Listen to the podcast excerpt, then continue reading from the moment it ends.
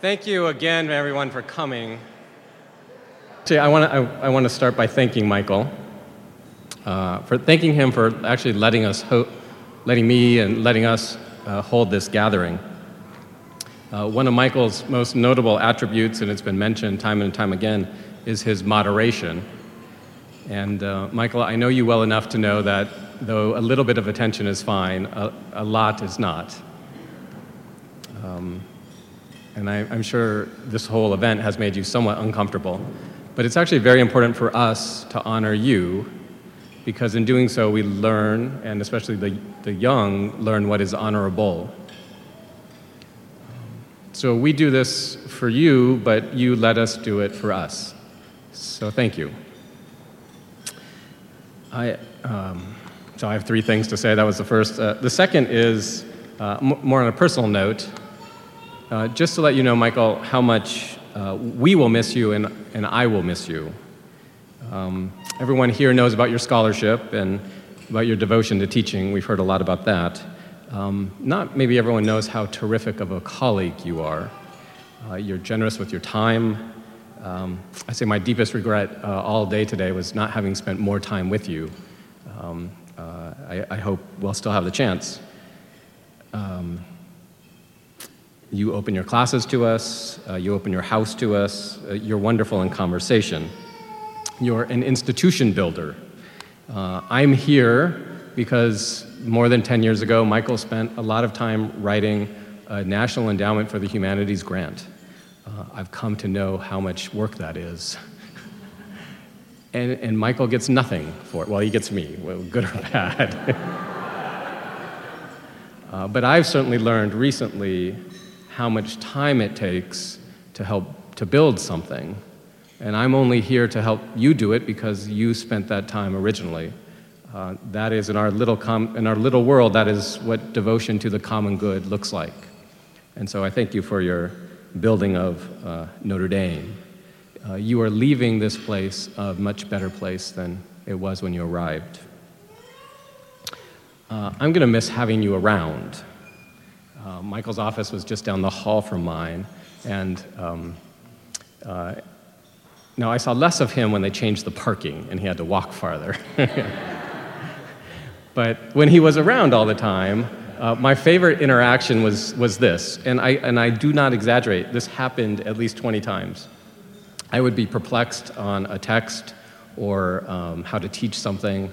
I remember not being able to figure out, you know, I've been thinking about this for 20 years. What is it? Or book one, chapter two of Aristotle's Politics, the naturalness of the polis. I mean, how do I teach that? I don't even know what that means, right? Um, Lincoln's perpetuation address, you know, political religion, does he really mean this? uh, Woodrow Wilson, Publius on federalism, and I'd go to Michael and I'd say, how, you know, how do you teach this? Uh, how, do, how do you understand this? And his response was always like, oh, I have this unpublished essay I wrote on this. You should read it. I have a whole collection. I have a file called Zuckert Unpublished with all these. Those essays are great.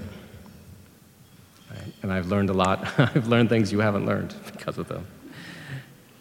Um, so I'm going to miss having you around. I'm going to miss having you down the hall. Um, I've learned a lot just by being next to you, uh, being your colleague. I've learned most, most of all what it means to have a vocation to be a college professor. So thank you.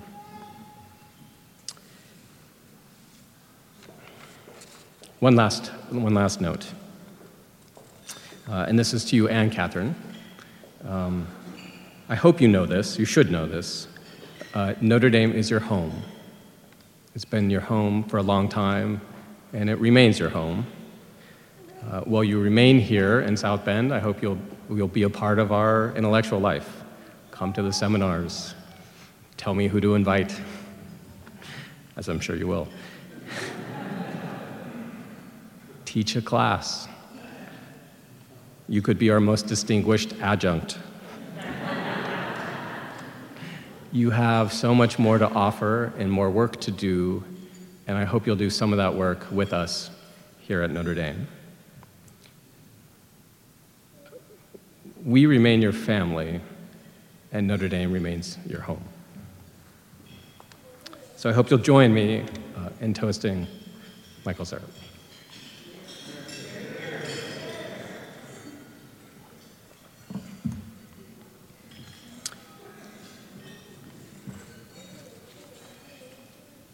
It is a, a great pleasure uh, to introduce uh, Laura Tiedens.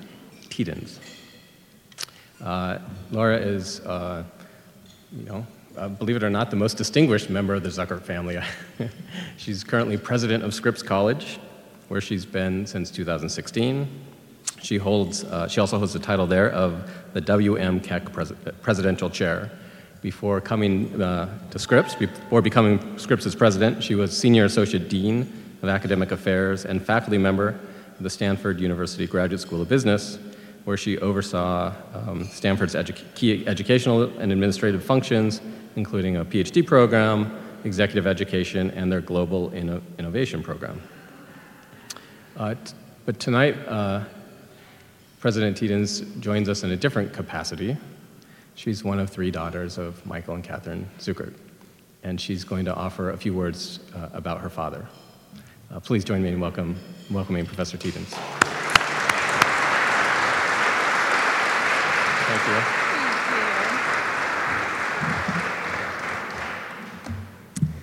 Thank you so much, Phil.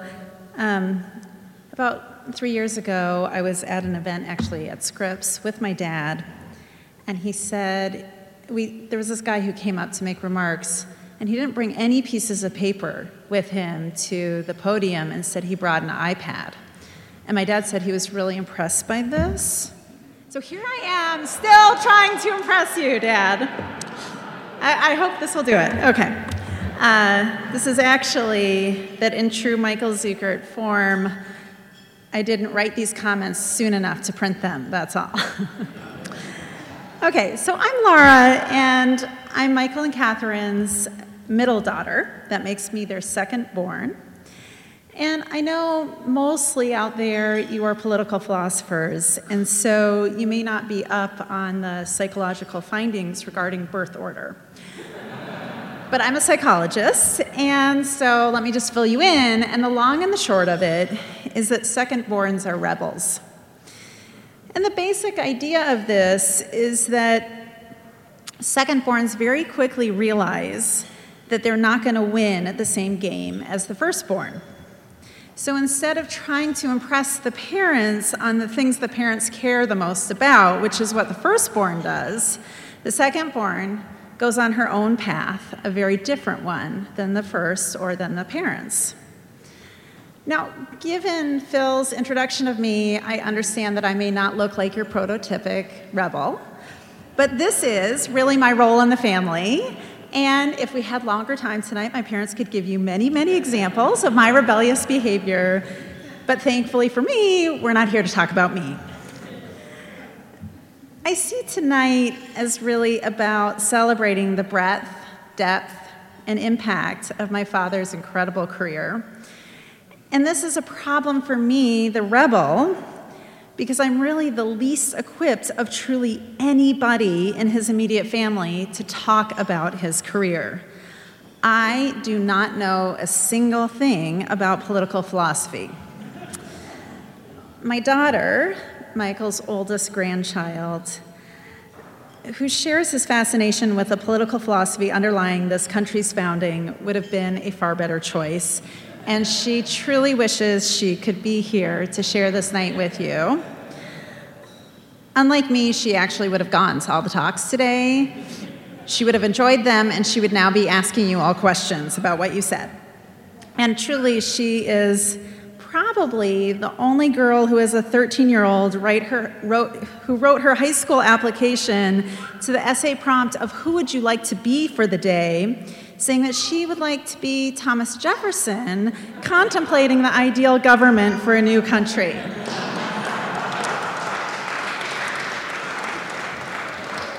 Who would have ever given her that notion? Now, another one of the options would have been one of my sisters. And in fact, one of my sisters said that if she spoke, she was going to talk about how political philosophy or particular political philosophers could be evidence in the parenting approach of, of Michael Zuckert. And I thought she quite generously offered that I could pick up on this theme. And what I would say to you is that that would have had the benefit that I would have spoken to you for a much shorter period of time than I'm going to, but I couldn't riff on that for even a single second, so sorry. Okay, so what might I be able to say appropriate to the occasion? Not just about him as a father, but really about him as a scholar and teacher. Well, first, let me start by saying that my knowledge of him outside of the professional realm is completely generalizable. Because, as I'm sure many of you know, this man is exactly the same at home, in the office, in a lecture, in the classroom, walking around campus, on the elliptical machine, wherever he is. He, oh, sorry, he does his thing he brings his sense of self. How about that? Is that better? Good. Okay, good. For me too. Okay. All right. He brings his sense of self to really everything that he does, whether it's professional, whether it's in his family, or whether it's for fun. And by the way, I think one of the really distinguishing characteristics of him is that you can never really disentangle those things because he doesn't either. Well, Many of you may know that my father did most of the cooking in our household growing up. And as a side note, I will say that one of his secret or not so secret sort of points of pride is that now all of his daughters are married to husbands who also do all the cooking in their homes.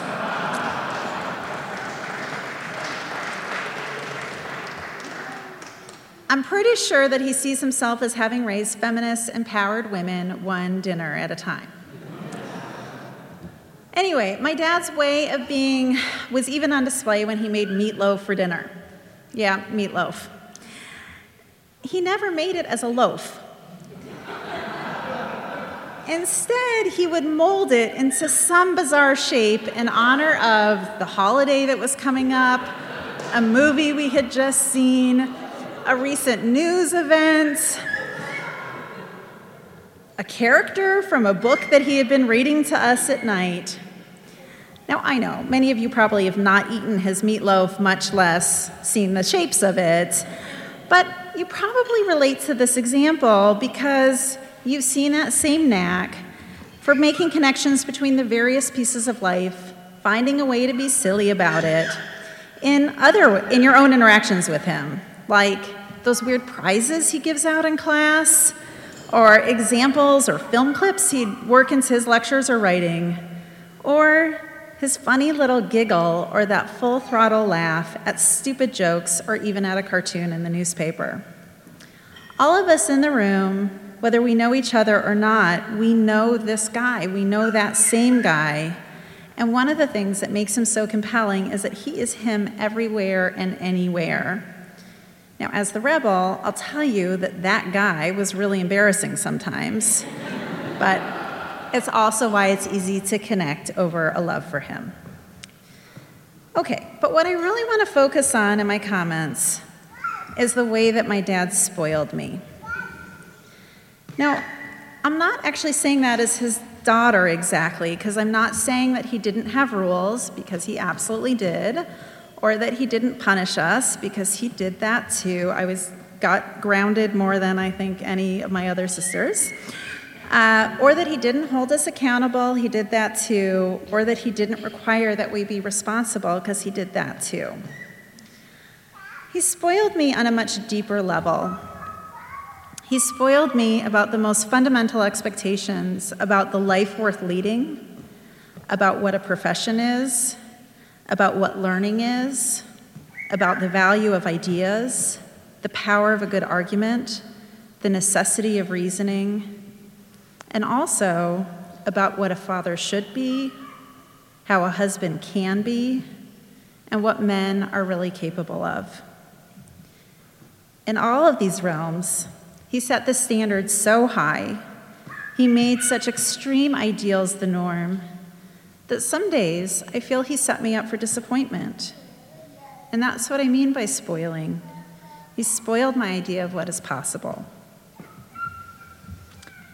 I've heard my dad tell a story from Carleton at a graduation event where he told the mother of one of his very best students that year what a great paper the student had written. I think it was on Tocqueville, but I'm not sure. Yeah? Rob.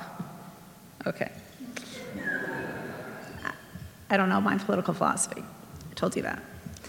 Okay, the mother was, you know, glad to hear this about her son, but she then said, Well, but who's going to pay my son to have great ideas about Tocqueville?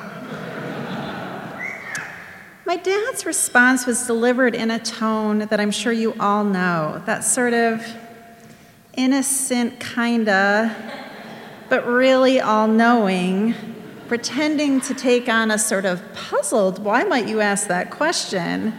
And yet so very clear in his answer. And he said, You don't think about Tocqueville to be paid. You find a way to get paid to have the opportunity to think about Tocqueville. All right, well, my dad obviously did figure out how to be paid for thinking about Tocqueville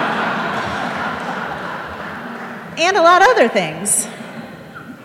But more importantly, the value of thought is a central theme to the story of his life. And getting there, finding that life, and leading that life does not seem to have been a puzzle for him, or at least he never showed it to be. I think the thing about him is that he truly lives the life he sees worth leading. He values that focus on the importance of ideas and thoughtfulness, while also truly enjoying people, art, invention, and creation. He's one of those few people who lives purely, completely, and vigorously, taking in everything he sees as great, doing it in full. He does what he loves, and he loves what he does, and he shows that to us at every turn. One of the greatest powers I think that parents have is that they define your sense of what's normal. And my dad led me to believe that living in that manner that he does is normal. Coming from my parents' home, I thought that all professors had their students over to their houses all the time. I thought that all professors wrote endless comments on papers. I thought all professors read work from their discipline for fun.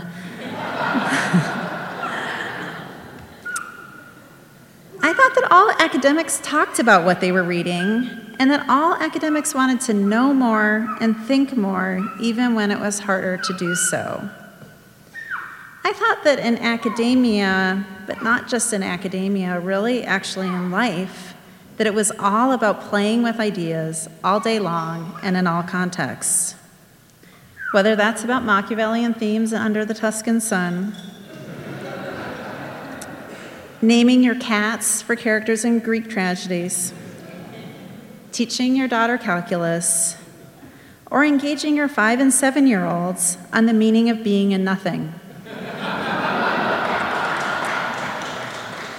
yes, I did have that conversation with him as a five year old in Claremont, California, and I still remember him asking whether nothing could actually be nothing if there we were talking about it, and so it must be something, mustn't it? I thought that's just how life was. Now, to those of you in the room who were Michael's students, either as graduate students or undergraduate students, I see you as a kind of sibling. I believe I share with you a love and appreciation for the very special way in which he has shaped my life and also that pride and warmth of having been touched and raised by someone of a unique and better character. But if I'm honest, I've also had some sibling jealousy and resentment toward you. because it is really easy to see how much of his heart and mind you occupy, and it's forever been that way. But our similar experiences with him may have also resulted in some similarities in our journeys. I know I spent many years of my life seeking that same magic that my parents create around them wherever they go. Whether in Minnesota, Chicago, DC, England, Delaware, South Bend, or now in Phoenix, They create an environment where there is simply no alternative to the relentless pursuit of thinking for the pure joy of it. For me, for some time, I was disappointed that I couldn't ever find that Zuckert alternative universe anywhere else that I went. I kept looking for it. It was how I evaluated every professor, every department, every school, every job, and even friends and possible romantic partners just everything. I couldn't understand why that was so not graspable for me when it seemed to come so easily and naturally in every room that my dad entered.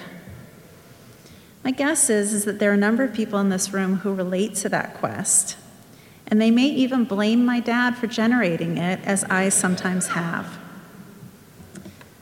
But lately, I'm over my disappointment, and I'm over my jealousy, because it finally occurred to me that all that spoiling, all those raising of expectations, all that illustration of an ideal was actually getting me the experience I was seeking.